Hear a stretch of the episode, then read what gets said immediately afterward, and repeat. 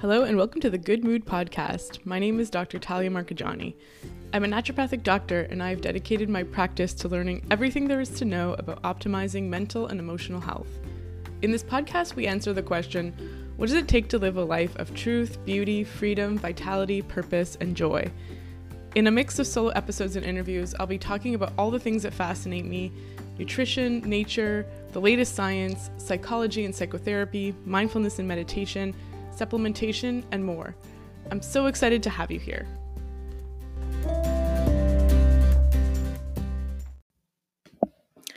Welcome to episode 14 of the Good Mood Podcast. In today's episode, I talked to Dr. Lachlan Crawford, fellow mental health focused naturopathic doctor. Lachlan has a practice in Toronto helping patients find the root of their mental health concerns. She incorporates mindfulness into her practice and has participated in a few silent meditation retreats, a 30 day retreat in Thailand, and a 10 day silent Vipassana retreat. We talk about mindfulness, self compassion, chronic low grade anxiety, and how carrying an umbrella everywhere you go might actually undermine your ability to be happy. This is an awesome conversation where we talk medicine, meditation, mental health, and more. How's that alliteration for you? Hope you enjoy it. Hi, Lachlan. Welcome to the Good Mood Podcast. And uh, so we were talking a little bit before we started recording about uh, chronic low grade anxiety. Mm-hmm. Yeah maybe you can describe that to us. yeah, I mean, we, we just had a great chat about it. Um, and uh, you know, this is something that I see a ton in my patients. It's also something that I've struggled with, you know, myself in the past, and and really getting another lens on it is really helpful. So I was I was telling Talia that I read an article. Um, I think it was in Psychology Today, um, and it was about how some people who have this chronic low grade anxiety, they actually choose it, not consciously, but I think, you know, subconsciously and kind of habitually. They choose and they, they would rather have chronic low grade anxiety in their body all the time because it affords them some um, belief that they're actually staving off kind of the bigger, scarier anxieties of like bigger events. So they say if I constantly stay tense and vigilant and watching and and worrying and making sure that everyone's happy and making sure that I'm people pleasing, then I'm gonna I'm gonna avoid being thrown out of the group or i'm going to avoid you know bigger bigger anxieties that that might be you know evolutionary in a sense because you know we don't it's mm. it means the end of survival if we're thrown out of the tribe mm-hmm. and if we can't you know connect with others so if we're constantly social anxiety is a really good example of that like if we're constantly socially anxious then we're at least affording that we're going to be protected by group members mm-hmm. so it's like mm-hmm. go ahead go ahead no no i was like that idea of i'm just gonna i'm gonna you know go over conversations in my head after i've had them when i'm yeah. driving home from the party to make sure i didn't commit a faux pas or say the wrong thing or offend someone i'm gonna analyze everyone's facial expression and and torture myself essentially yes yeah. And it's awful right when we do that. And it's and there have definitely been times when i've been stuck in that kind of piece and then times when i'm totally not. And it's like what's the difference? And i find and the article was saying that people choose to do this because they they think that they're avoiding these bigger scary things. And i think you know we were saying that it's just such a falsehood to to believe in that. You had a really great analogy but the the umbrella. I think would be really nice to share that yeah, it's like this idea. I mean, we were talking about my dad and how he's like, I worry today, so I don't have to deal with things tomorrow. And this, in a sense, is justifying his generalized anxiety disorder, undiagnosed, obviously, as many people born in the 50s are. And right. um, and it's this idea of leaving the house every day with an umbrella just in case it rains. And and then we were saying, you know, I mean, yeah, that's that's great, but then most of your life is spent with one of your hands tied up holding an umbrella, and you're not free and you're not enjoying your life. And then when it does rain, okay, you have an umbrella, but is it that bad to get rained on? Right. Yeah, I love that so much. I mean, for two reasons. Because uh, yeah, being tied up with the umbrella is so annoying. We live our lives constantly being tense. I mean, how many times can I look back, even on the last five years, and be like, I was I know I didn't enjoy that birthday party because I was so worried about making sure that everyone was happy at the party mm-hmm. instead of just being like people are going to be fine. They're here because they like me. You know, at, at, my own birthday party, for example. You know, being like I don't have to constantly attend to other people. It's nice to be a good hostess, but like, do you really need to do it out of anxiety or do you, are you doing it out of love? You know. Mm-hmm. So how many times have I not enjoyed things in the past? And then let's say something does happen you know it, is it is it worth all those times when you were carrying around an umbrella and and does that really help you manage through the situation mm. so I was thinking, you know, when I when I consciously reflect on this, because I know sometimes I can get kind of stuck in it unconsciously. When I when I really consciously think about it, I say to myself, I would much rather, rather than unconsciously t- spending all of my energy being vigilant and tense and holding on to things and, and scanning and making sure that everything's okay, I would much rather take all of that energy and pour it into learning to trust that I'm actually going to be okay when the big things do happen. Mm. So let's say, you know, I don't really have a good example of this, but like I'm nervous about um, you know, friendships are really, really important to me. So interpersonal relationships. Let's say like I'm I'm really worried about losing friends um, if they, you know, move across the ocean or this or that. And I'm I'm constantly like, you know, oh I really need to keep it this way. But like I would rather put energy into trusting that like, you know what, if someone goes away, and the friendship is strong enough like we're gonna be okay. And we're even if we're you know someone if we don't chat for six months we see each other again like that friendship is gonna be okay. Maybe this isn't like the best mm-hmm. example but like you know i i'd rather you lose your job you lose your apartment. I'd rather put energy into being like i've got a network around me i've got a little bit of a safety network and i've got the emotional resilience to trust that things are going to be okay that i've got the resources and i'm not going to fall apart. Mm-hmm. um, i'd rather build that up than constantly scan to avoid the potential of losing my apartment or losing my job or something like that. Um, you can't really change someone being across the ocean but yeah do, does that analogy make sense of you know mm-hmm yeah absolutely. It's like this trust is as at the bottom of all of that busy anxiety. So you're at the party that you've planned you want everyone to have a good time and underneath the the deep fear is that you're going to be abandoned essentially right? That's the deep primal fear. And it's if you bring it to consciousness or you're actually conscious awareness you're like this doesn't make any sense. My friends are not going to abandon me because my party didn't go amazingly. They love me. They're here because they want to be here. They're here because they like me. We could just sit on the grass and it would be an enjoyable time. Right. But the, the chronic low grade anxiety wants them to have an awesome time and part of that's out of love too. And and you know under you know right above or maybe right below that uh, low grade anxiety that's trying to keep everybody happy potentially is this this trust that you bring up to your awareness of no my friends would have a good time if we just lay on the grass mm. and drank fizzy water or whatever. Like it doesn't have to be a big affair and and yeah if, if my friend moves away and we're not really good at keeping in touch for a few months the friendship will be there. And maybe if it's not there then that's just revealing more to me about the, the, the, quality or the integrity of that friendship. And it's not because i did something wrong necessarily. Or if i did right. something wrong maybe i have the opportunity to fix it. So it's like this trust in your like you said your resilience or your ability to combat these situations versus the chronic low grade anxiety is more about trying to stave off the big situations that we can't actually stave off right. yeah. doing those things you know? Yeah. So i mean i think there's so many different levels of acceptance that we're talking about here right? Like one is that you know life is going to happen to us no matter what. People are going to move. You might lose your job. You might you know things your parties won't go amazing every single time right? So nothing is going to go perfectly all the time. One level of acceptance.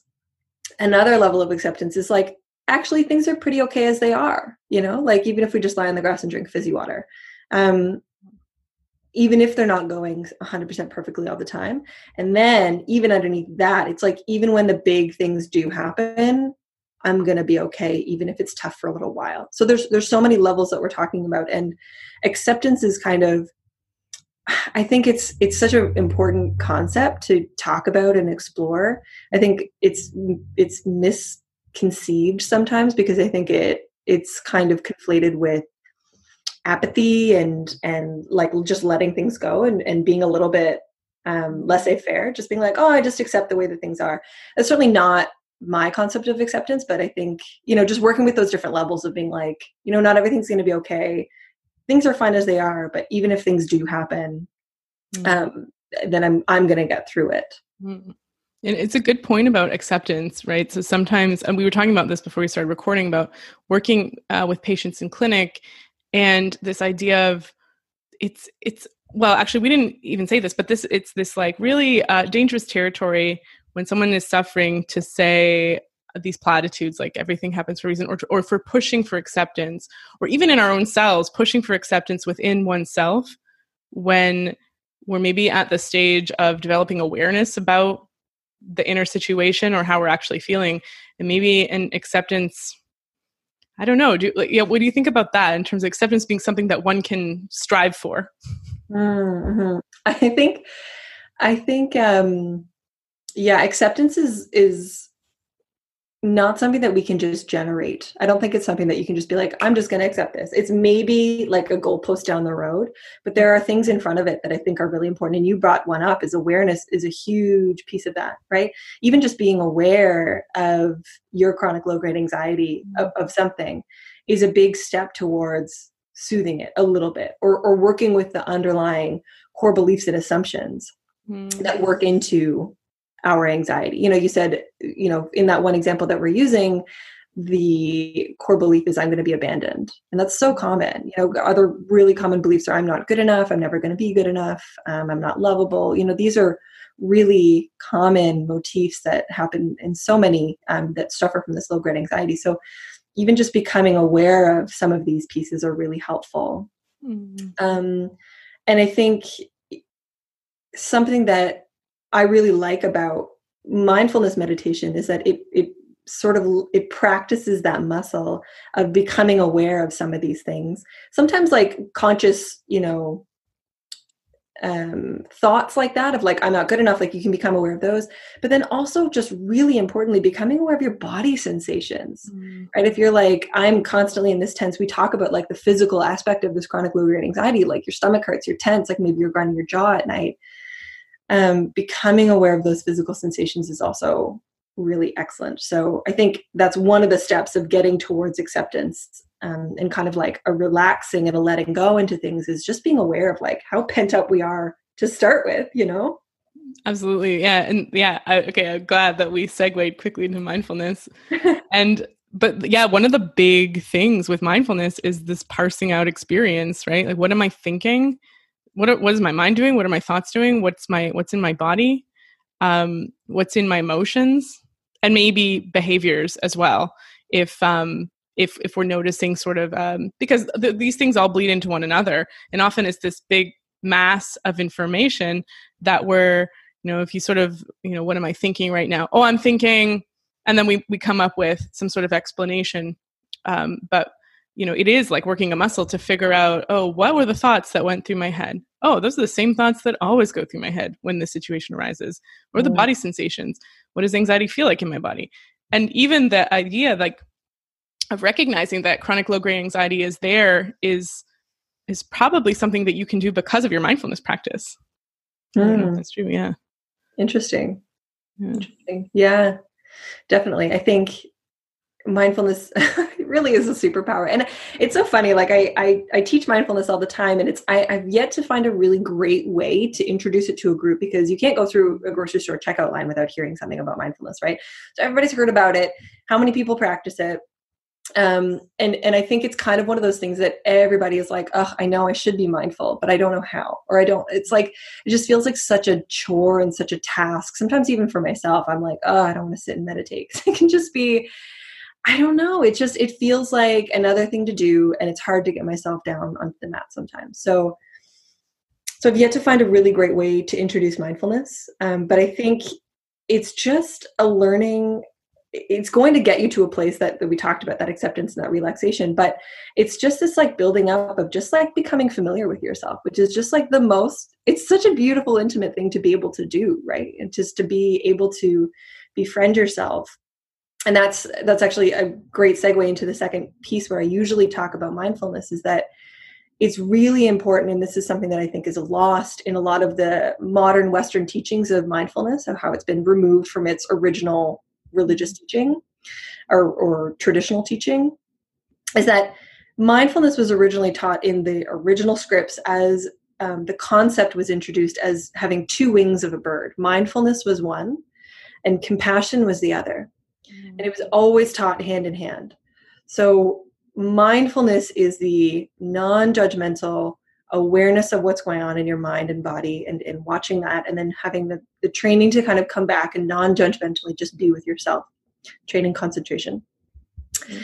and then compassion is this like really really gentle beautiful spirit that goes with it that's like hey that's okay it's okay like mm. don't worry about it and you really need that to go with the mindfulness mm. because once you start to become aware of what's going on in your mind, it is so easy to judge that. Mm. Oh my goodness, it is so easy, especially with the like, I'm not good at this. That's the very first level, right? That you you come into contact with is like, oh, I can't do this.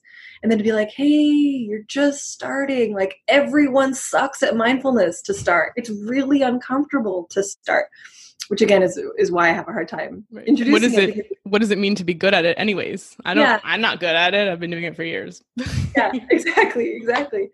So yeah, I mean, and that, and that piece is lost. I think a lot of the time when we when we go off and do these vipassana meditations, or if we, I mean, that's a very special, unique teaching that's very centered on concentration, but.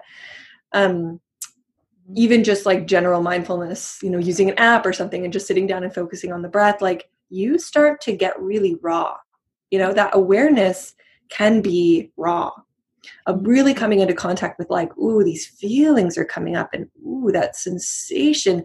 And I think that's why people avoid it. That's why I avoid it mm-hmm. sometimes because it's like, whoa, I'm really feeling this stuff. And it's kind of hard to not pay attention when the goal of mindfulness is to pay attention. So mm. we're so used to running away from these things, especially in our culture.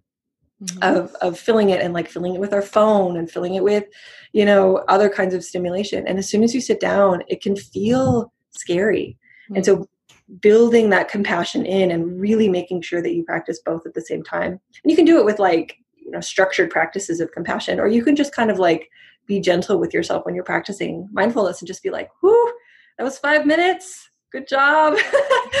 Stuff but i'm i'm all right you know. I think um yeah i think that's always something that I, I, I encourage and i really emphasize when i teach mindfulness is like whoa be gentle with yourself and like you're gonna be okay and just go slowly and love yourself and even if you don't love yourself and just be like it's okay you know? Yeah it's also like the expectations of it too because i think we uh perhaps erroneously assume that meditation and mindfulness is one form of meditation but we we might assume that mindfulness being meditation is um is that you're completely still you have no thoughts and you feel calm. Right. That is not how a lot of people's experience are and and it might never be because if your body's not calm that's not what the experience is going to be like. It's going to be anxiety or tension or sadness or whatever's coming up and um, we actually call it it's funny it's it's sometimes called the paradoxical effect where somebody with anxiety sits down and it and it and has uh, worsened anxiety or, or an anxiety attack. And that could be uh, over uh, to the point where it's overwhelming or maybe even dangerous for that person to jump right into a meditation practice at that time in their life. Um, but it's it's a pretty it's I, I don't know it's called the paradoxical effect but it is if we're paying attention and what's there is intense anxiety that we've been pushing down perhaps or coping with in, in a way um, uh, keeping it at bay then that's what's going to come up. And knowing that that's uh, okay and that you're doing it. And that's the other thing too it's like oh your mind is busy. My mind was all over the place. I couldn't co- concentrate. Awesome! You were good. You you noticed that and that was all you needed to do was just be aware that that was happening. Yeah absolutely. You bring up a really good point about about the importance of mindfulness meditation practice actually being trauma informed as well so mm-hmm. that people are really aware and like if you're starting a practice and you've had a history of trauma or um, or you're doing it with a practitioner like make sure that they are trauma informed because they need to and you need to um, it's important to be able to have a safe place where you can allow things to come up at a, at a measured pace and it's going to be met with someone who's going to know how to contain that um, you know so if you're if you're sitting in you know bodily sensations or even just it doesn't have to be like a physical trauma. It can just be the the like i said it's an intimate thing to be there with yourself. And if we're not very good at being with ourselves sometimes. And if you're sitting down and like really concentrating that it can be really intense. So I, it is important um, and trauma informed is a term that's kind of thrown around a lot but just making sure that someone can really contain uh, difficult experiences and be there with you and not let you you know dissociate or be able to bring you back into a safe space is really important. Mm-hmm. and, and also like a context that allows and gives permission for you to let go of the practice if you want to. Sometimes yes. we don't feel we're allowed to do that in certain group meditation settings. We don't want to disturb people, but if you're in a group that's inviting that, um, then that would be a good thing, I would think. Yeah, absolutely. Yeah. yeah. Let's talk about the well, let's talk about how you got into mindfulness and meditation, and that will probably take us to Vipassana. yes, yes, I already mentioned it. Um how did I get into it? So I mean, I, I remember there was a turning point in my life and it, it sounds so funny to look back on because you know you don't you don't realize it's a turning point at the time. It's kind of like whoa something feels something feels big. Um, and I, it was it was right after undergrad and i was about to go traveling for a year and I was living on my sister's couch and I was reading this book. It was called Rebel Buddha by Lama Surya Das, and it's uh, and he's an American teacher, you know, but he he translates it in a way that was like very digestible to my early 20s self, and it was all about like you feel different and you're not sure why, and it was just speaking to my kind of like introvert nerd self of being like why do i feel different? I've always kind of been that kind of like young person that struggles with like existential like why? And like I've always been that kind of a person. It's it's partly why I got into mental health is because I'm so fascinated and taken by and magnetized towards suffering and and the alleviation of suffering and like what is it that makes people happy and what is it that you know takes happiness away. And so I was reading this book and I remember like being up really really late one night and being like oh crap. Like i had this like fear come over me because i knew that what i was reading i couldn't unread i couldn't unknow it. You know i, I was like i can't it wasn't saying anything crazy profound but it was just like it's okay to feel this way and it's okay to be yourself. And there are there are paths that include a lot of compassion and it's fine to be an introvert. He was just kind of speaking to me and, and just like the the acceptance and compassion was just coming out of this book. And i was like mm. holy crap. And and and I couldn't unknow it and I couldn't go back to the way I was before where I just like wasn't thinking about this stuff or like, mm-hmm. you know, I, I felt existential, but I didn't know how to turn towards it. And I was like, okay, now I can turn towards this stuff and know that there's a place or at least some teachings or some practices that will kind of help guide me through the experience of getting a little bit more intimate with what's already there inside me. Mm. So I read this book and then I went traveling for the year and I was I was deep into meditation during that year. I had a really nice morning practice like every day I would get up and meditate for 20 minutes. And that is probably the most consistent my practice has ever been. Since then it's you know it's it kind of ebbs and flows, but I had this year and I think especially being removed from my normal surroundings it's easy to kind of like really dive into something and be like who am i as, a, as an early 20s person in another country you know um, so I really, I really enjoyed that. And then I, I started to think about what I was going to do for work, and I, I, decided that I wanted to go into medicine and come back and kind of reestablish myself in Canada and, and go to the Canadian College of Naturopathic Medicine, where we both went. Mm. And so I then had to take this mindfulness practice that I was building elsewhere and then bring it home and reincorporate it into you know normal life here with like family and friends and obligations and all that stuff and so that was a whole new practice again. And so i found other teachers and other practices and found other ways to to continue to fold in new developments of mindfulness. And i think i've just i've just continued to be fascinated with the continual evolution of what mindfulness can be and always returning back to my one of my favorite concepts of mindfulness practices is just beginner's mind. Mm. of and and this is something that it's one of the earliest teachings and it's just like look at everything as if you're as if you're five. You know if you've ever heard that that Reddit, like babies are always high. Babies yeah, are always yeah. like on mushrooms. They're always like whoa. Yeah exactly. So like if that's if that's the case if you if you find yourself habitually being annoyed with someone or you're already like pre-expecting someone to like do something and you're like ah, just be like you know it, it's a practice of being like wow as if you've never seen something before. And it's it's really fascinating. It takes up a lot of time. If you're really going to give yourself like a half hour to do beginner's mind like you can walk around and be like whoa.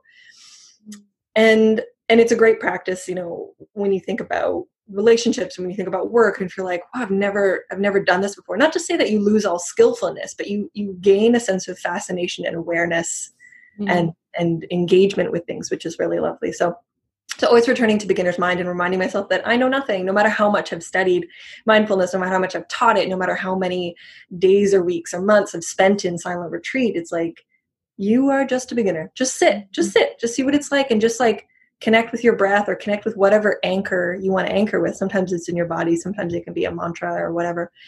and you just connect with that and you just go what's going on now you know that's that's beginner's mind yeah it's like i think when i think of begin, beginner's mind i think of awe and reverence and and like you said it takes a lot of time because so much of our lives as adults are supposed to be on automatic pilot so we can get the 20,000 things done we have in a day but if you have some time or even small moments to mm-hmm. really regard things as if you've never seen them before as if you're an alien can be really incredible for for for actually i was talking the the last interview i had so the last episode was with uh, fernando and he's saying that the sense of awe decreases inflammation in our body. Oh so, my gosh i love that. Yeah it's like so many things that you can get from it so it's really cool. That's beautiful. And you know you asked the question about like where did i get this fascination with mindfulness? And when you said awe and reverence it sorry there's going to be a cat that's going to hang out with us now. Um I, I'm reminded of some of my heroes that I was studying in university, and like maybe this kind of started even before I read that book. But so John Muir is one of my mm. big, big heroes. He is the founder of the Sierra Club. He's like basically one of the earliest environmentalist, um, you know, leaders in the states.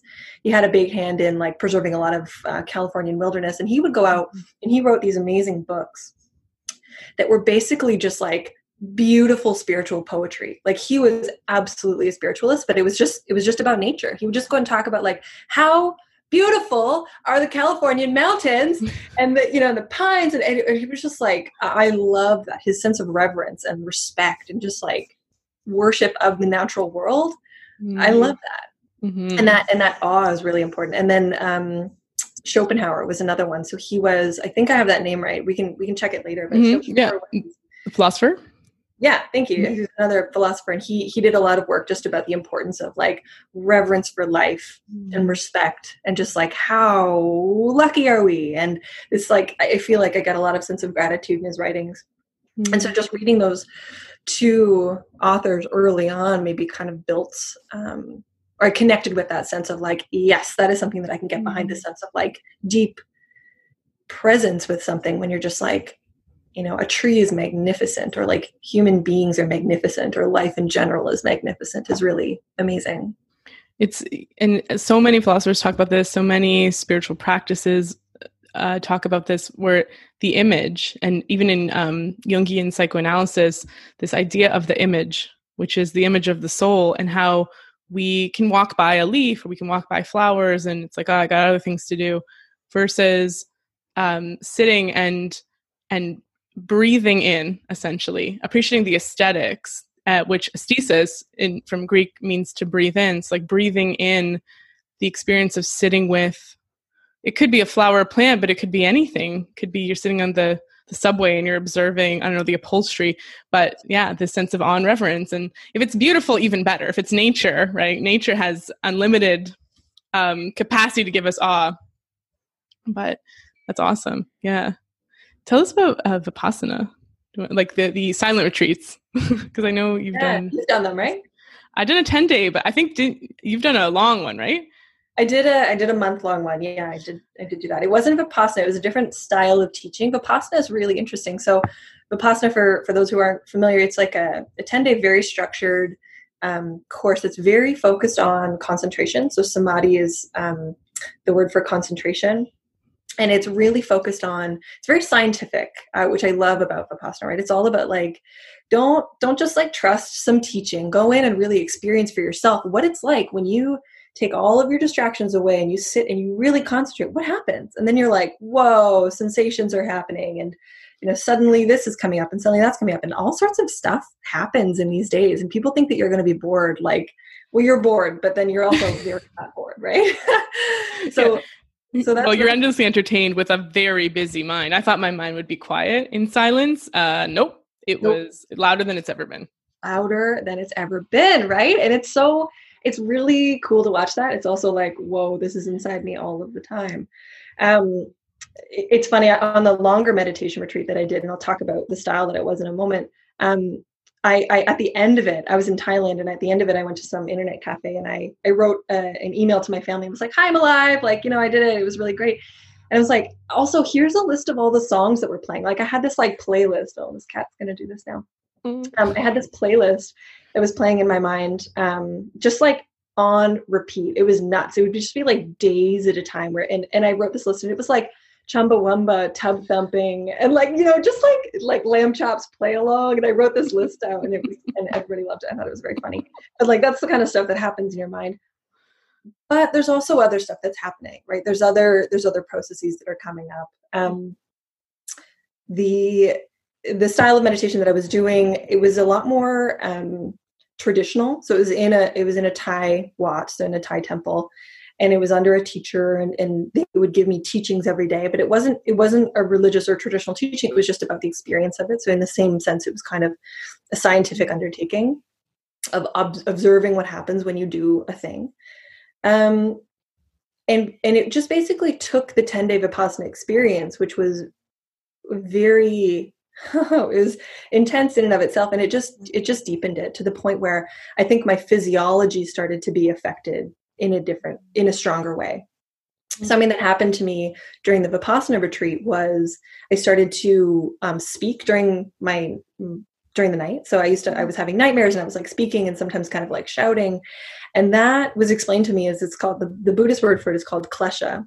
And it's it's basically just like un uh, unprocessed memories and things that are coming up at night. And I had a roommate that was telling me about it. I didn't realize it until the end because you can speak to your roommate at the end of the 10 day retreat. So she was like, You, you know, your nightmares were nuts. And I was like, What? Like, I had no idea that this was even happening. And then I come back home and, you know, I wasn't having nightmares here. So I think there's there's these processes that are happening and things are coming up, um, even if you don't realize it. Even if you're just listening to, you know, Chumbawamba all day in your head, things are getting processed. There were um, so yeah. Go on. Sorry. Yeah. Yeah. And then in the in the Thai retreat, um, th- other things started happening. Like I was so concentrated, to, like two feet in front of me all day, that I I rarely would I look up. I would look up to like go like walk around the temple grounds and walk up like to to go to the little like dining hall or whatever but it, w- it wasn't as much as in our normal day right so we're not we're used to like looking out and, and changing the depth of our perception and I would do that so seldom that I started to like get a little bit dizzy. And I was like, what's going on with that? And maybe it was the heat, maybe it was the, you know, I was adjusting to the the change in feeding schedule or whatever. But I started to get a little bit dizzy and I talked about it with my um with my with my teacher and he was like, Yep, that's that's definitely a part of the whole practice. And I was like, wow, that's so interesting about how physiological and how physical the practice actually really does become. Mm. It really is. Like, I mean, I know that, well, with Vipassana, um, it's a, a, essentially about observing what's happening in the body at the level of sensation and and sort of scanning through the body and trying to there isn't really trying but the the idea is the the more you look the more sensation becomes dissolved and what was present and the sits are long it's 12 hours a day a few of those are official uh, seated group meditations where you you are not allowed, let's say. I mean, you can if you're desperate, but you you shouldn't move. And what that does again is just allow things to come up that normally you would um, interrupt by by shifting your body. And the pain was excruciating when I first sat with that type of meditation. And for a while, I thought something was wrong with me. And then the the, the dong would go, signaling the end of the meditation um, session, and I would stand up and feel completely fine. But for a few days, I was obsessed with trying to get my posture right because I was convinced it was something wrong with my posture, my digestion. I was getting into the doctor mind and diagnosing myself and my gallbladder and whatever it was. Yes. And you know, and I was also aware I was doing that and naming the tendons, and it's not, you know, not quite necessary, but that was happening. And um, and then I I sat down one one session and and I was like, oh my gosh, I've got it. I don't have any pain. I, I feel awesome. I feel perfect. There's no twinge, there's no discomfort. Then I, you know, it's usually a few breaths. You're, it's maybe day seven, eight of complete silence and, and daily meditation. So you can get into the practice pretty quickly. I think I take a few breaths. I feel this deepening of awareness, and under maybe two inches below the surface of my skin is all the sensations of pain and electricity and fireworks and a knife stabbing and whatever else is going on in my body and I was like, whoa, that's not, that's going on all the time. It's not that the meditation is causing this pain, it's the meditation is allowing me to access the the sensations that are already that are always in my body and it was like this this realization of whoa and then also in my head i was like what's the point of this? Why are we just sitting and looking at our pain? And, and then the whole thing went on and on. But it was interesting and i think pain became something different in that experience. That was the biggest um, take home was this this relationship with physical pain and um, because you're sitting with it for hours and you're sitting with physical discomfort and that translates to mental and emotional discomfort as well any sort of discomfort and suffering which is essentially what buddhism aims to help us deal with and um, or accept in that sense. And and uh, yeah and just and, and so what what came to my realization was that it was the resistance that caused the majority of the suffering when it came to pain. And so by allowing it or label, labeling any sensation as just sensations, it was something I could sit with. It didn't make it right or it didn't make it um, desirable, let's say, but it was something that was just there and that I could sit for an hour and I didn't have to have to move or adjust or tell myself a story or feel my muscles brace against the sensations. And um, and for a few days after that, after the med- after the the retreat, I noticed my relationship with pain was very different. Like I was eating these really spicy Doritos with a group of friends. Not to advocate Dorito consumption, but it was happening. So, or so some sort of chips. It was like these ghost pepper chips, and my friends were like, "Careful, careful, don't eat them."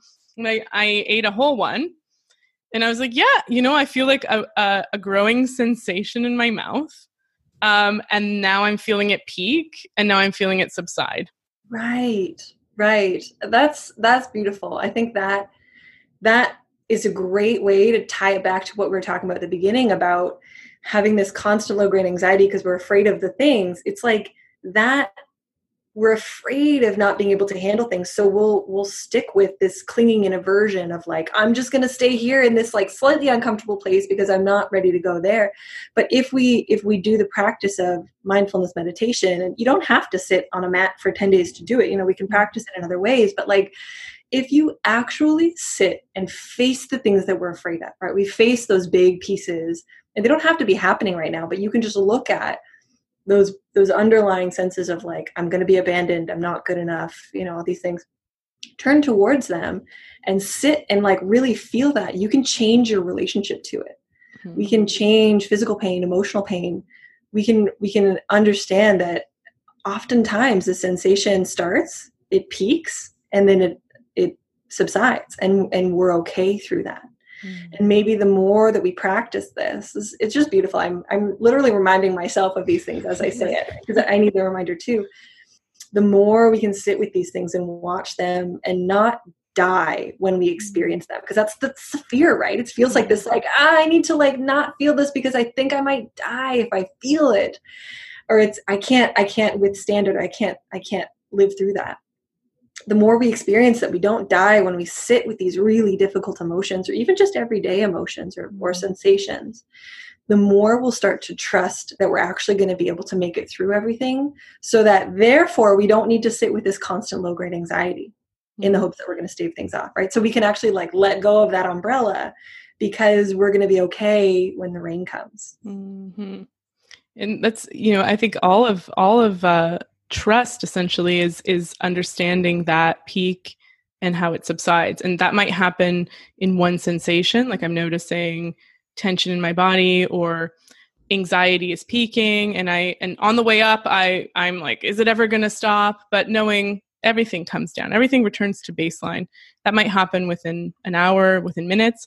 And then over the course of one's life these bigger more existential questions um, maybe so these maybe mid mid level existential questions like the umbrella. Um, you know, oh, I forgot my umbrella. I'm in the rain. It's uncomfortable. It's uncomfortable. Eventually, I go inside, dry off. I'm not going to be wet forever or cold forever.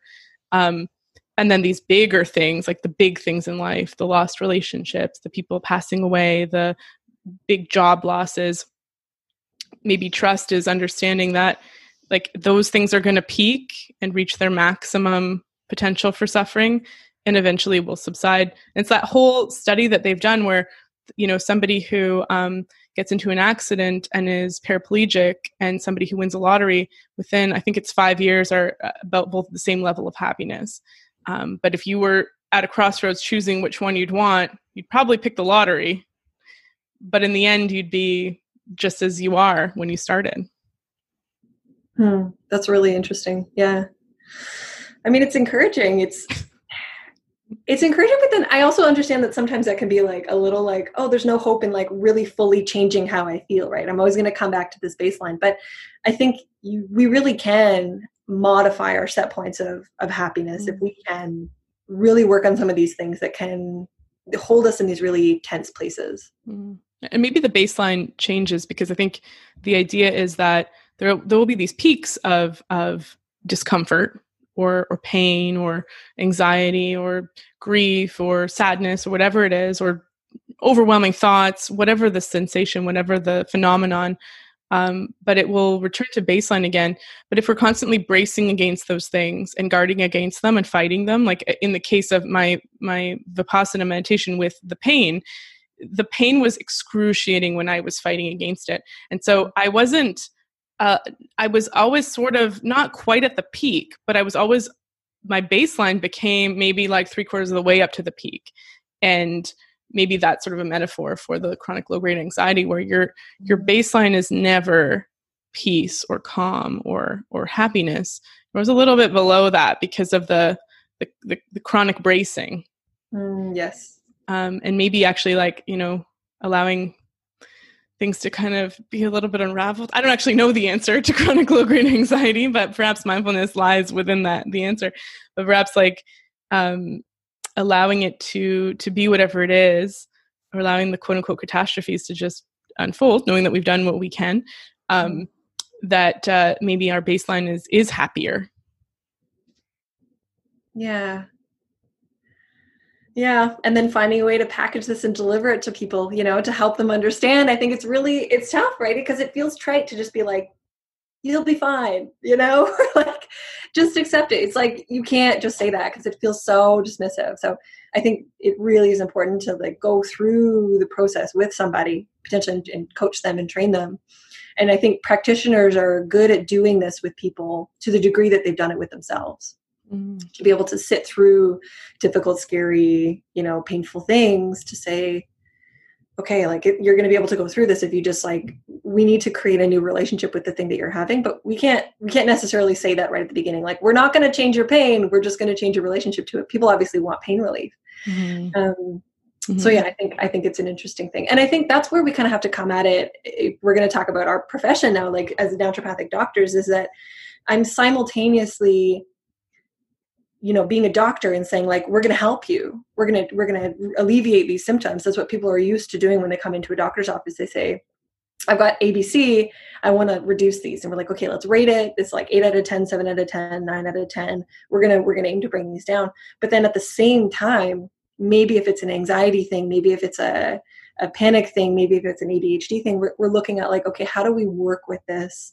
to create a new relationship to these things even as even as we bring them down but like just what is it like if if maybe we could stop bracing against things so hard for example? Mm-hmm. yeah it's it's hard to, yeah it, it seems as if those two things are at odds right? The acceptance versus let's actually fix what what you're coming in to get fixed. But i wonder if they are at odds because it is sort of a, a melding of the two things. It's like oh you know you're there's there's a hormonal imbalance or chronic stress um, and let's say cortisol resistance leading to inflammation which leads to to your major depressive disorder or was one of the factors that's majorly contributing to it.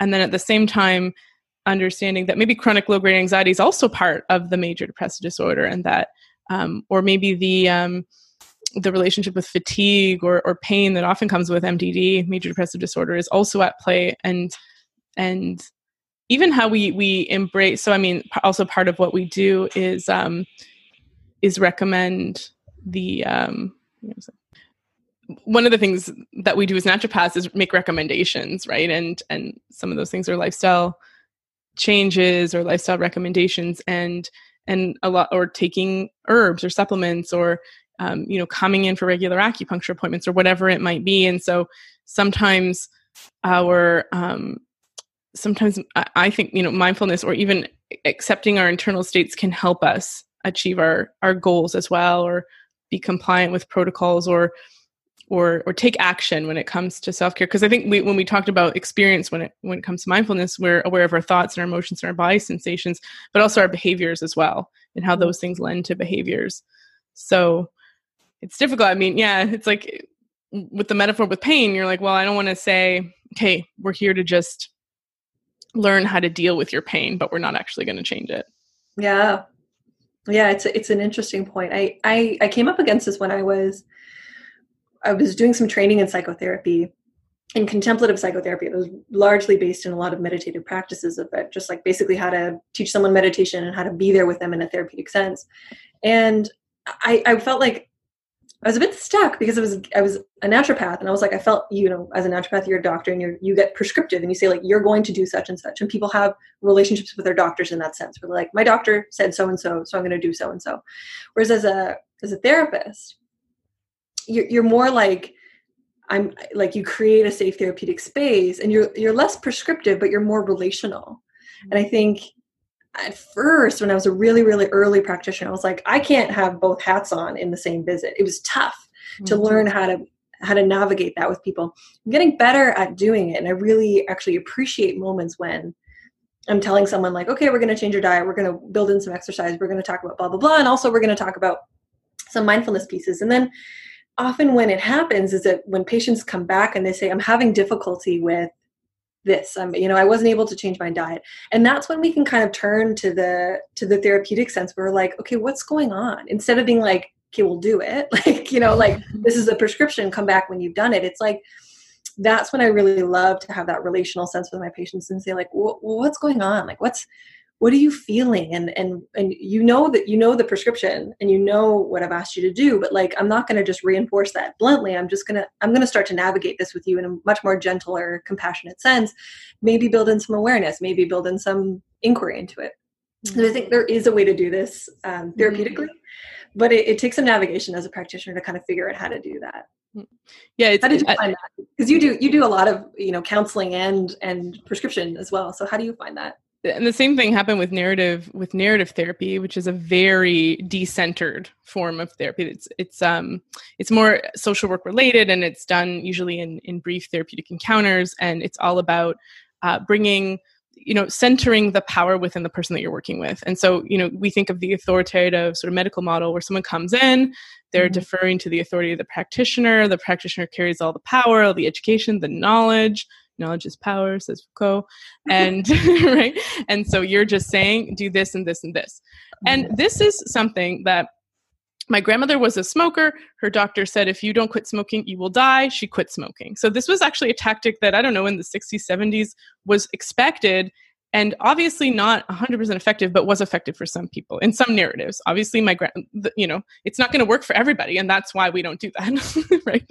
And and um and so with narrative therapy really to make a recommendation is not quite so if if i wanted to be in a in a in a space of delivering narrative, uh, narrative therapy um, and then make a recommendation it would feel like flipping a switch. And i didn't want that. I wanted more of a seamless transition. I wanted to be able to draw you know narratives within a person of of empowerment or their values or whatever it was that was important to them while also holding space and and sharing my knowledge and i think a lot of it came down to um, listening really closely not just for their um, and we always say in narrative medicine it's like you're listening for the the um, subordinate stories so the stories that are not being told. So when you know that you're a good mother you're a, a, loving pet owner you're a great artist and these are maybe stories that have not been connected and, and, fleshed out. So you're listening for openings into that and threading them and allowing that person help to, to see them and thread them together and maybe at the same time while i'm listening for those stories i'm also listening for stories of, of hormonal imbalance maybe or um, things that could be useful. Or sometimes people will just will will sometimes tell you like oh i don't really drink enough water. And mm. we can we can explore that. And i think curiosity is the big thing. So exploring well why do you think you're not drinking enough water? Is it because someone told you you're not? Or is there some intuitive sense within you that's telling you that you're dehydrated. And let's be curious because i don't know what that feels like for you. I know mm-hmm. that what that feels like for me and i've heard what people say about how it feels like for them mm-hmm. but i don't know if that applies to you. Um, but I, I love what you said too about like getting curious when somebody comes back and so you can make your recommendations. You can say okay based on what you've told me i think this would be a good thing and this would be a good thing and this would be a good thing and i'm going to write it all down for you mm-hmm. come back in a month and the person comes back and this is you know eight times out of ten this is what's going to happen is that mm-hmm. um, it, it, was hard or it, stuff got in the way or maybe they didn't want to be maybe they don't like eating those foods and and but they didn't know and mm-hmm. so really uh, being curious and sometimes the answer is like oh maybe this wasn't the right diet for you maybe this is something that would have made sense generally for this general condition but maybe not for you as an individual um, or maybe there is something that we can examine or be curious about and and then maybe that can lead us into this whole avenue that's really more closer to the root or the source of what's actually going on anyways mm-hmm. you know mm-hmm. it's like well i couldn't prepare my meals because i have this major stressor going on whoa okay that is probably more significant than not enough berries you know right yeah totally it kind of it reminds me of the whole concept we were talking about before a beginner's mind you know like come in and instead of like assuming that you know about the patient be like well what's going on for you? Like you know mm-hmm. explain it to me like i'm five you know like let's you know like what's really happening for you? And that that helps us get a little bit deeper and, and more intimate with what's going on. Mm. yeah that's beautiful actually the beginner's mind. It's like throw away your medical knowledge and just sit there. Yeah.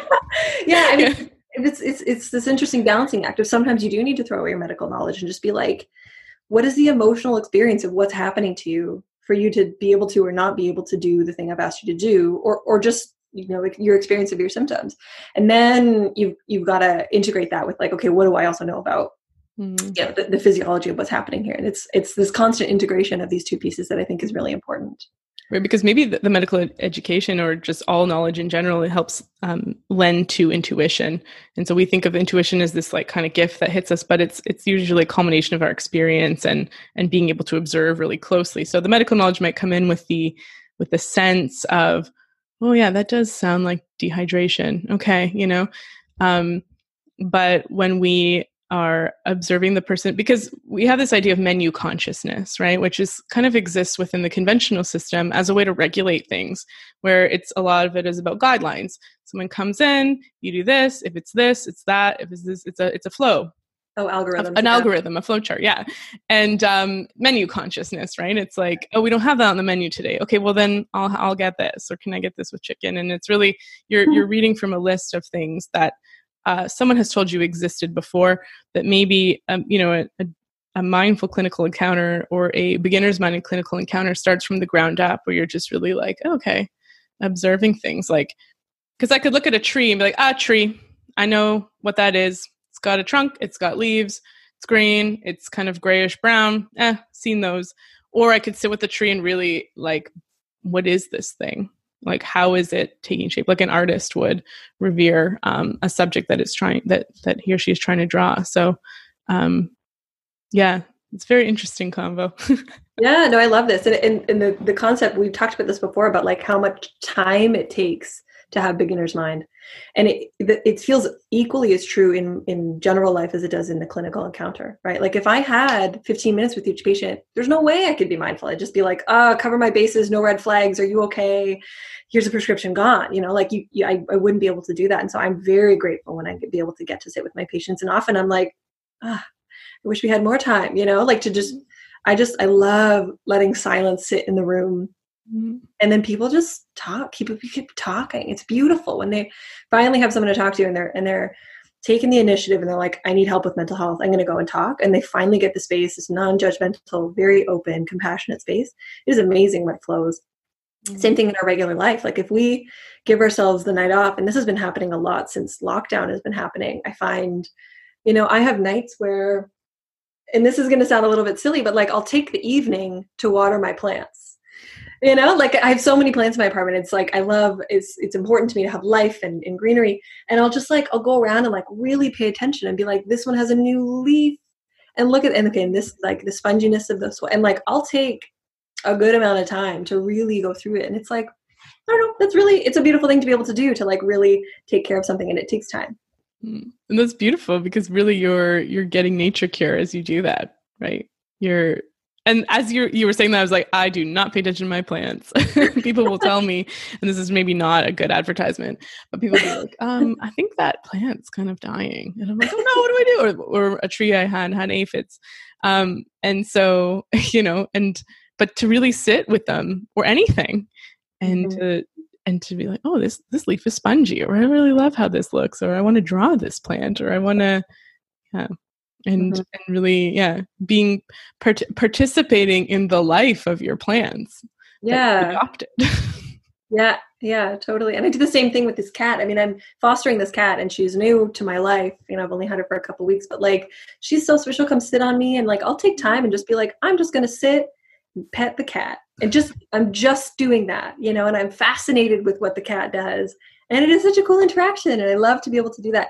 And and it's very true that i have the privilege of time right? I, mm-hmm. I absolutely do and i understand that not everybody has the mm. um, time and space to sit down and pet the cat for a half hour or take two hours and water your plants. But and this kind of goes back to what we're talking about mindfulness but like not everybody has 20 minutes every single day to sit down. Like maybe we've got children maybe we've got like things to do we've got like a really tight schedule.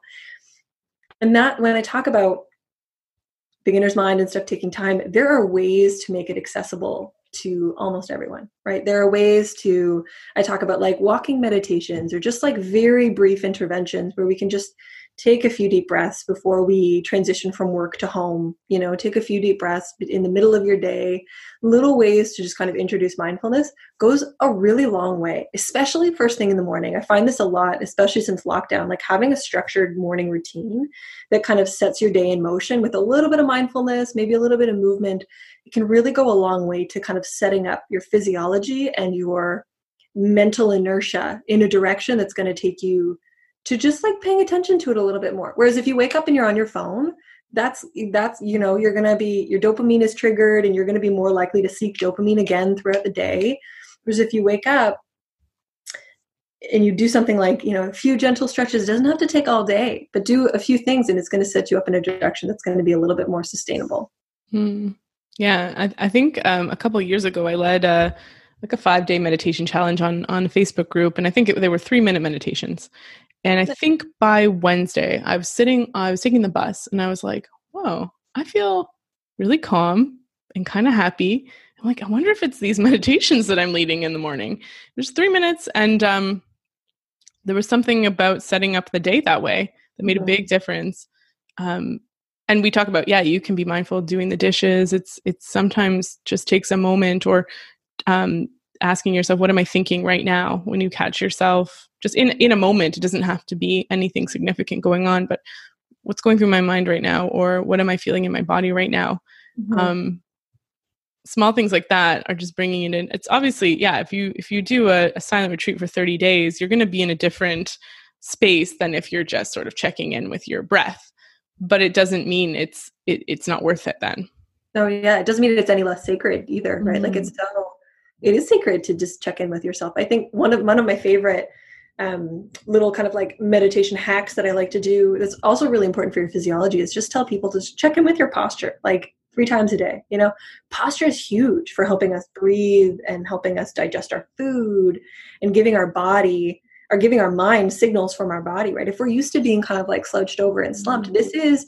submissive body body posture, right? And so if we're we're habitually training ourselves to be small and, and all these things. And if we train ourselves to just say, okay, check out your posture, just just like let go of your jaw. Just okay, now keep going. And doing that a few times a day can actually be really helpful. And I mm-hmm. like I like to do that. There was once I, that that was actually my my trick was that I I used to do New Year's resolutions, but like just just one thing for a whole year, like nothing major. And one year was posture. I was like, I just really want to work on my posture this year, and I started to really build that in. And I was like, holy crap! It made such a difference in in making me feel a little bit more confident. Right? You have you heard the the TED talk of the woman who talks about, and I don't I don't have her name, but like the super poses and like. Mm. I think it's Sarah Cuddy. I think or something Cuddy. Yeah. Uh-huh and I love it, right? And I do that before I have interviews, before I do stuff. I'm like, I get up like this morning before this talk. I went and went for a run. It was like running like this, and it's just like the way you move your body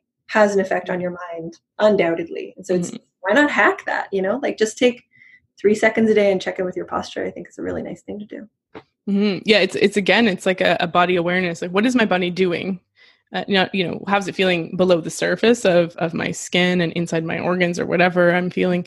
Um, but yeah, what, what where are my limbs? Like, where are my hands? How is my posture? What does that feel like? And it's funny whenever you anyone talks about posture, everybody all, all of a sudden straightens up, right? Because we're checking in with our posture. yeah, totally. like a, oh God, like yeah. a yawn. Yeah. and, and it feels good. It does feel good. And I, I think, you know, and it lends to everything because our whole body is connected and structural function is so important for, yeah, can we get a full breath if we're hunched over or what does that actually do to our nervous system? And then our hormonal systems are affected by our posture. It's so crazy.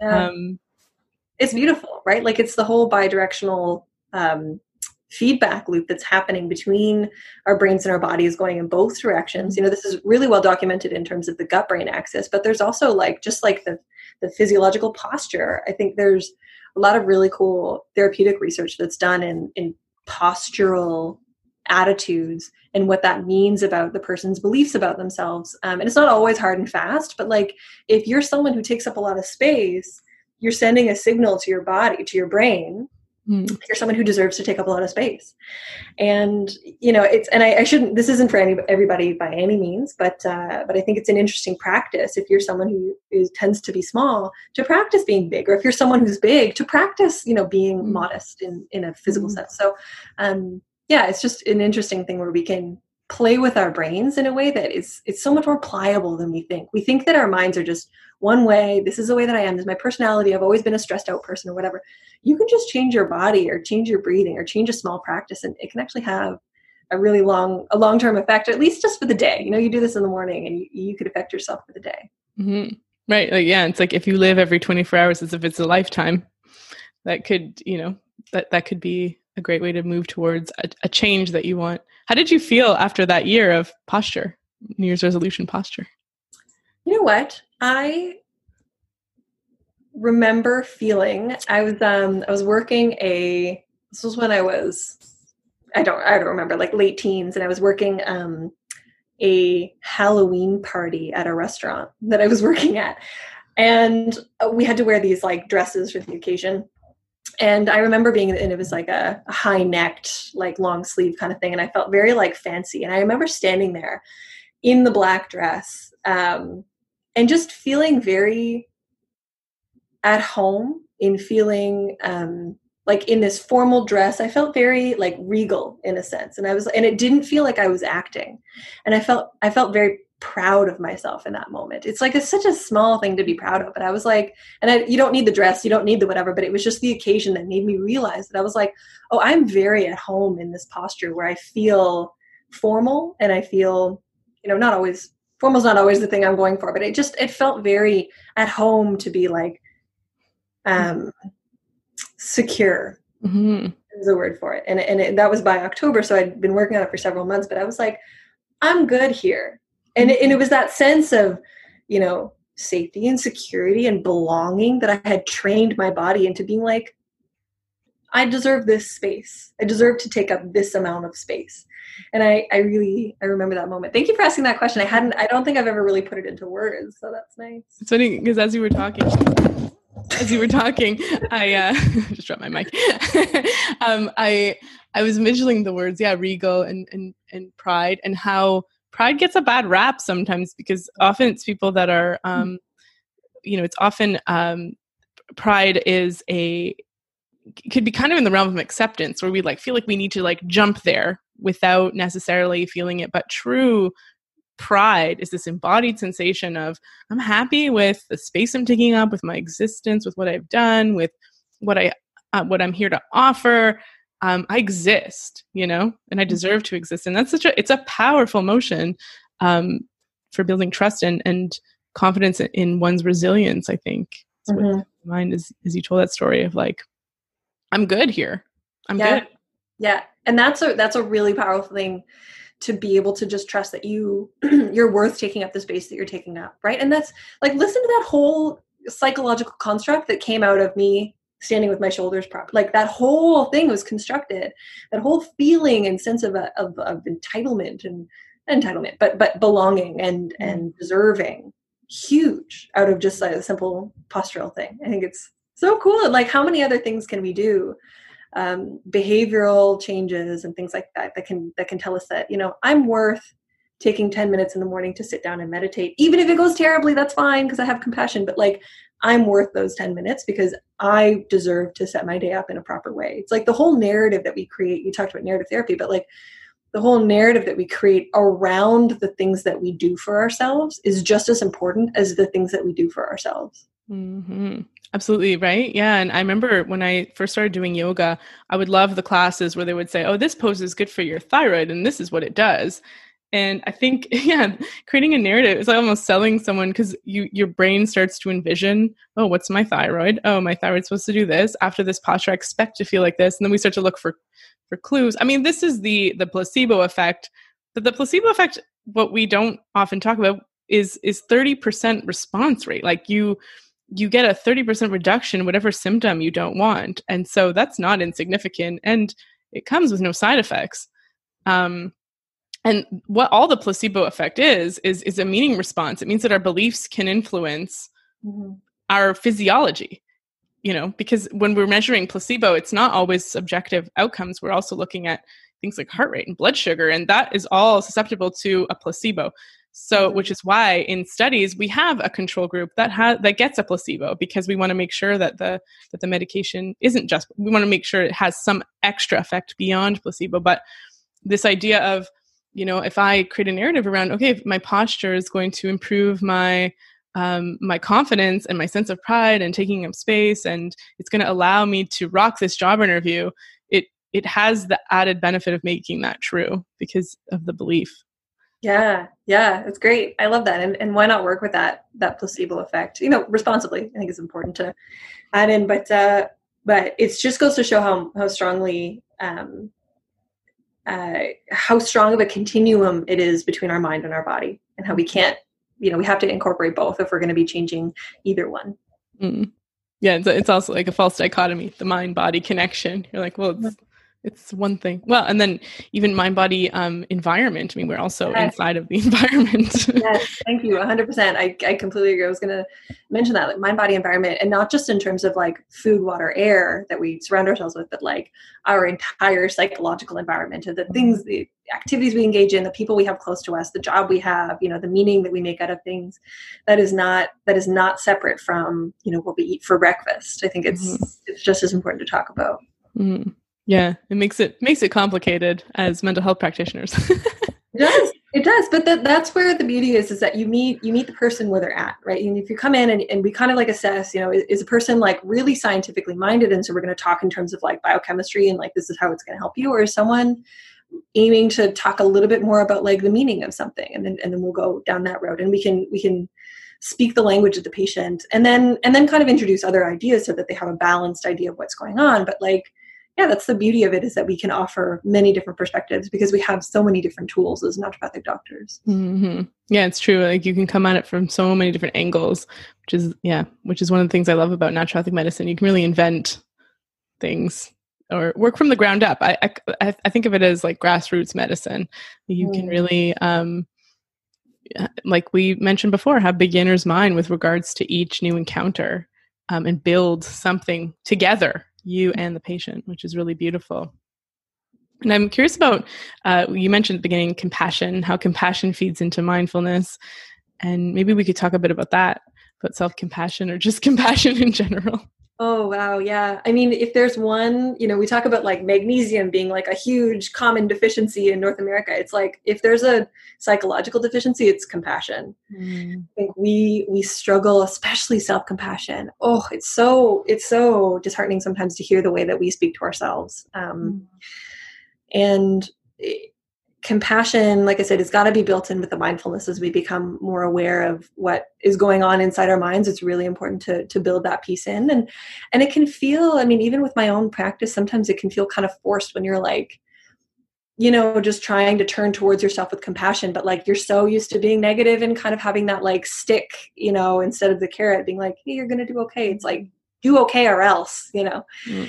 um so it can it can feel a bit tough but it is so uh, loosening of the of the tension when you can just like just let yourself relax into a little bit of self compassion and and this is one of those places where you really just need to practice it you know even if it feels a little uncomfortable. There's some really beautiful um, you know self-compassion meditations. One of the the two people i'll mention in terms of self-compassion researchers that have great resources are kristin neff mm. and christopher germer mm. so they both got books like the mindful way to self-compassion um, kristin neff has a new uh, book out i think it's called the yin and yang of compassion or something like there's mm. there's two kinds of self-compassion um, oh. one is like a very very gentle, like it's okay, like a forgiving kind of like yin compassion. And the other one is like, you deserve this thing. Like you can go out and get it. Like that's mm-hmm. also a compassion in a sense. Um, like the mama tiger I, compassion. Yeah. Don't go near my cubs. I'm protecting them. Yeah. Like a fierce, a fierce compassion is like absolutely just as much compassion. And you know, one of the sayings about compassion is like if if you practice compassion up the nose, but it doesn't include yourself, then it's incomplete you you can't it's so hard to practice compassion for others unless we also have softness and gentleness for ourselves and it doesn't always have to be this like mm.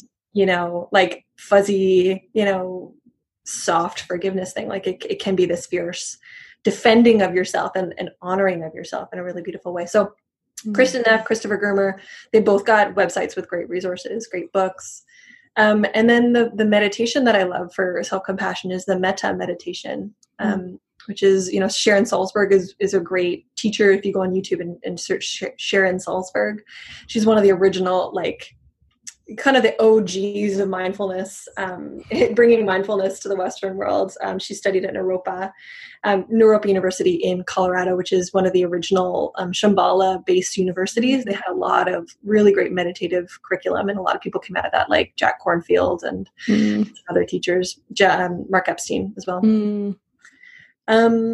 And so, yeah, Sharon Salzberg and Metta meditation, it's, it's a practice of kind of like cultivating the sense of appreciation and, and gratitude in concentric circles, moving out from starting with yourself, moving out to someone that you love, moving out to someone that you're neutral towards, like maybe they sell you coffee, whatever, and then moving out to someone that you have difficulty with and moving out to someone that has wronged you or hurt you.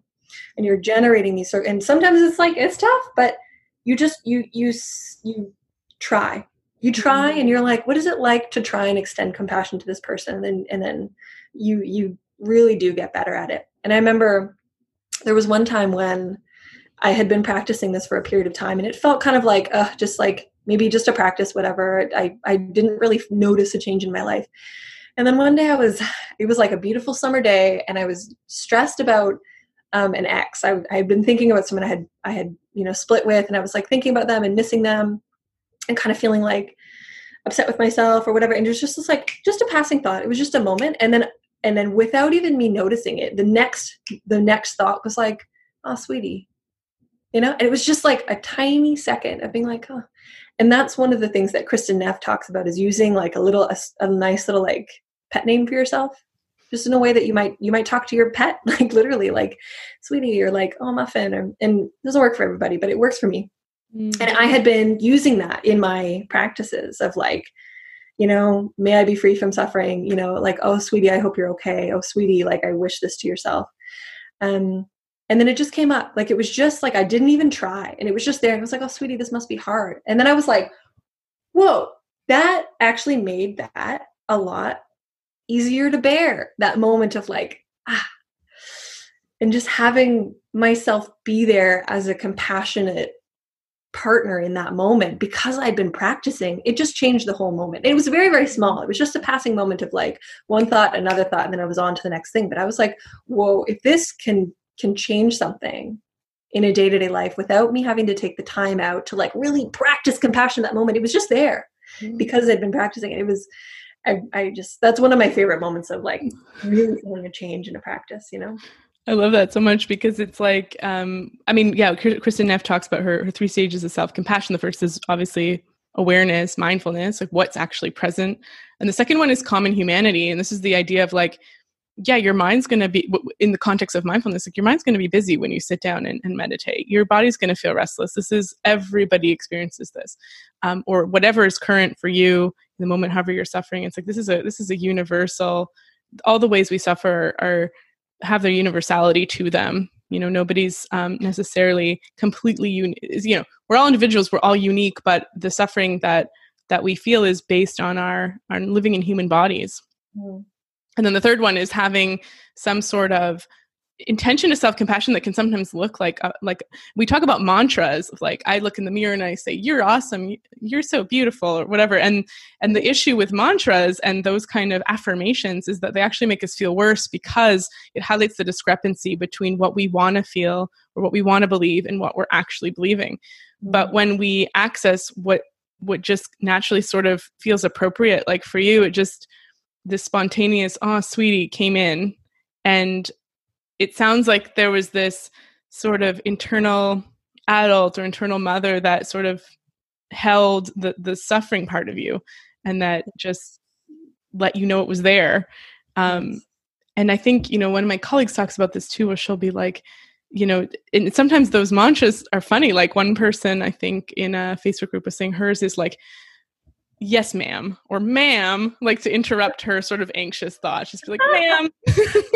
And it's just you know like whatever it is if it's humor that breaks it up. And mine is um when i was in vietnam when they're sort of like they go oh choy and so any moments of frustration i'm like oh choy and somehow it just helps disrupt the the spiral and mm-hmm. just sort of bring me back to yeah this like this sucks for everybody. This is ochoyo. Even in Vietnam, they have this saying like we like nobody wants this. Like it's it's okay. And um, so I love that. I love the like it's so simple.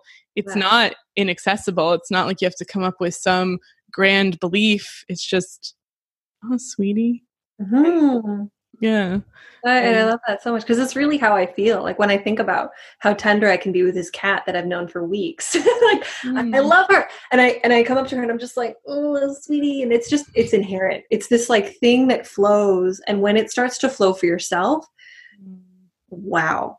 Mm. So powerful. And it's it, when we finally have that compassion for ourselves, it can really be a game changer. It's I'm just remembering that moment and it's like really powerful. It's really nice. Uh, I love that so much. I mean, I it's come up for me a lot too with loving kindness meditation or metta, that, uh, as you called it, metta meditation. Um, and I think it was in a meditation workshop, and we were doing it, and I put up my hand, and I was like, ah, oh, you know, it just seems so contrived. I'm mm-hmm. sending love to myself. I'm sending love to so and so, and and then now I'm sending love to my enemies, and I can't even think of enemies. But if I could think of them, I wouldn't want to send love to them, you know. and and they were, and I'm like, I can't. I can't just generate a feeling and the instructors were like well it's not about generating a feeling it's about the intention it's about the intention sending an intention for for compassion and that doesn't mean it's there. But when we send an intention it's almost like we're we're you know where where attention um goes is, is sort of i mean we, we're always pointing to something. So if i'm pointing my energy or my intention towards compassion I'm going to take like maybe a shuffle in that direction. Yeah. You know? Like surfing, it's like you look where you or you go where you look, right? exactly. Yeah. Don't not at the bottom at the breaking water on your face. Yeah. yeah. exactly. Um, but yeah, I mean and and so maybe that's really interesting. I've never asked a teacher this, but I wonder if it would be just as effective to say I want I want to be compassionate to myself, like mm-hmm. to meditate on that. You know, mm-hmm. I want to be mm-hmm. compassionate to myself because I want my life to be a little gentler than it's been you know? Mm-hmm. like maybe that's like a perfectly fine mantra rather than being like i'm great you know? Absolutely right yeah. I'm the most beautiful person. It's like well maybe um maybe i can set an intention to to be kind to myself. Maybe that's that's more accessible. Well again and i think that's what um often what the, the suggestions that kristen neff uh, brings forth are may i be mm-hmm. kind to myself? It's yeah. sort of a again an intention or is is this possible? It's kind of like a question you know? May i be? I don't know but i'd like to be right? Yeah yeah and that's and that that's it's injecting a little bit of compassion even into the practice of compassion because you're like even if this doesn't work it's okay. Like it's not like a hard like just like just give it a shot and like we're practicing this thing and it's all right. Like there's just so much like beautiful empathy that's built into all of these practices and i just have so much mm-hmm. respect for them. I think they're so well thought out. Some of the researchers that have done this and some of the you know, the ancient traditions that have established all of these practices way back when, like it just, I'm just so grateful. Mm. Yeah, me too. I mean, it, and they're they're ancient, thousands of years old, and they've stood the test of time, and they're so simple in their technology. You sit and watch your breath, observe what's going on. it's it's just it's going on. Whatever is happening is happening, and then um, and then intentions towards compassion and that's it really and you could Yeah, be doing the dishes doing this you could be sitting in the proper posture and you could be at a zen monastery or um i don't know on the subway Yes. Yeah, totally. It's sowing seeds, right? Like we're sowing the seeds and then they're going to sprout randomly on some summer day when you're being hard on yourself about some dumb thing and they're going to come up and you're going to go, "Oh, that is the result of my hard work at just setting an intention." Yeah it's so cool yeah i love that anything else you want to end up end off with lachlan I just want to keep talking. This is great. yeah, let's keep talking yeah if you want i mean we I feel can like I want to know so much about your, you know, how you involve the narrative therapy in your practice, and you talked a little bit about that. Um, Mm. yeah, I just I just think it's really amazing. You know, as practitioners, we can weave in so many different tools, um, and how each practitioner has really great skills at doing various Mm. you know, interventions. So I don't know. I just I think it's wonderful. Yeah. I love that you're doing this podcast. This is really badass. Thank And- you. Well, hopefully, yeah, hopefully more more listeners and subscribers. I mean, I really like the podcast forum. I think it's a great way to have cool conversations with people and it's so easy to listen to podcasts. Like I'm a podcast listener because I'll listen as I'm going about my day and uh and and something is comforting about hearing people converse and learning through conversation has always been kind of um interesting to me. Mhm. yeah there's there's there's a flow that we achieve in a conversation um where because there's there's an element of listening and then responding. And i think that's essentially what a flow state involves right? Like whether it's art you're you're paying attention and then there's a response. Whether it's medicine um, surfing you're responding to a changing environment and unknowns. And that's a very rewarding thing to be part of but also to witness. Like we love watching sports because sports are all about that. Or Mm. dance or um, whatever art form it is because we're watching somebody who's who's uh, very gracefully responding to life in some way Beautiful. Well, Talia, it's been it's been beautiful dancing with you today. yes thank you for this dance lachlan Yeah, so great. Okay, thank you so much, and thanks to your listeners too. Like this is it's such an honor to be able to just like, yeah, just be here with you. thank you